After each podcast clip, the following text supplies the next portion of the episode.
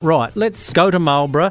They've been hammered as well from the flooding. Uh, the resilient farmer, Doug Avery, some of his advice would be, uh, I think, well sought after at the moment. Doug, just before we talk about some handy tools, if you want, to get farmers and people, anyone who's been affected by the flooding through this, talk to me about how it's affected your province.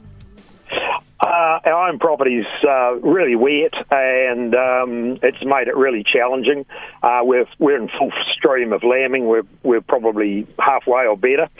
Um, but you know, really and truly, in comparison with everywhere else, we've had nothing. So we've, we've had probably record rainfalls through the winter. Uh, but you know, up in the Rai Valley area, they've had a, in places a metre of rain in four days. And uh, that's really really uh, d- done them over big time. Is the Rai Valley in the Marlborough province or the Nelson province?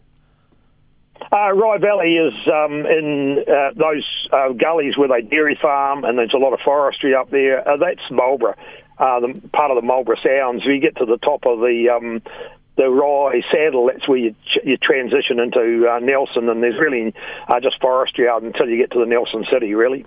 Now, are the roads still closed? Because I was looking at something, I think, on the news last night, and it was like a six-hour detour to get from Nelson to Blenheim.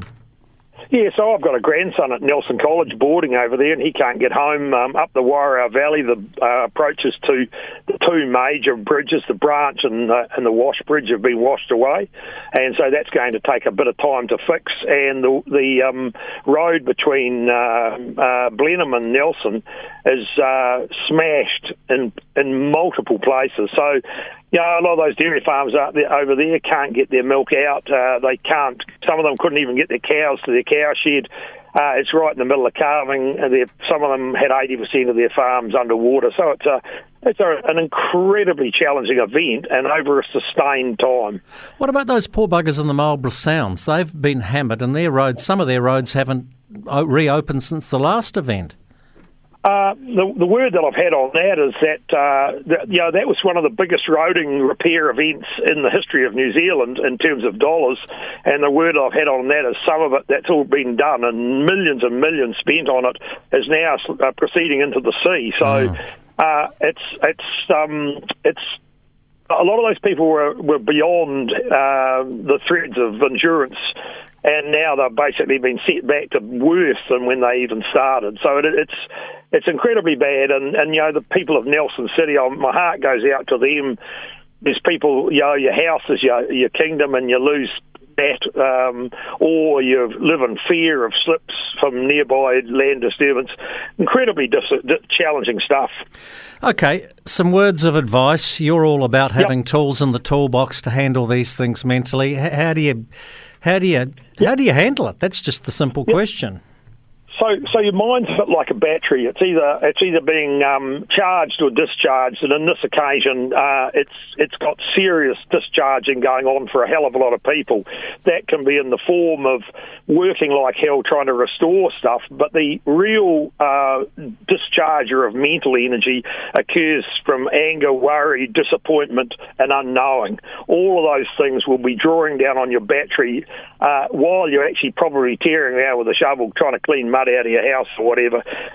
The things that can sort of help ease that process is to uh, share your short, your thoughts with other people, unload your concerns uh, to other people, uh, and try to try to plan a pathway forward. So forget about forget about where you thought you were going to be this year or wherever you're going to go, and redraw up a uh, a new plan.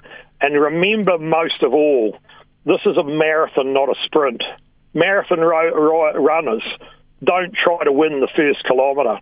Uh, when I worked through the Kaikoura earthquake, which was devastating in my own life and in my own community, a lot of people wore themselves out, completely wore themselves out in the first ten days, twelve days.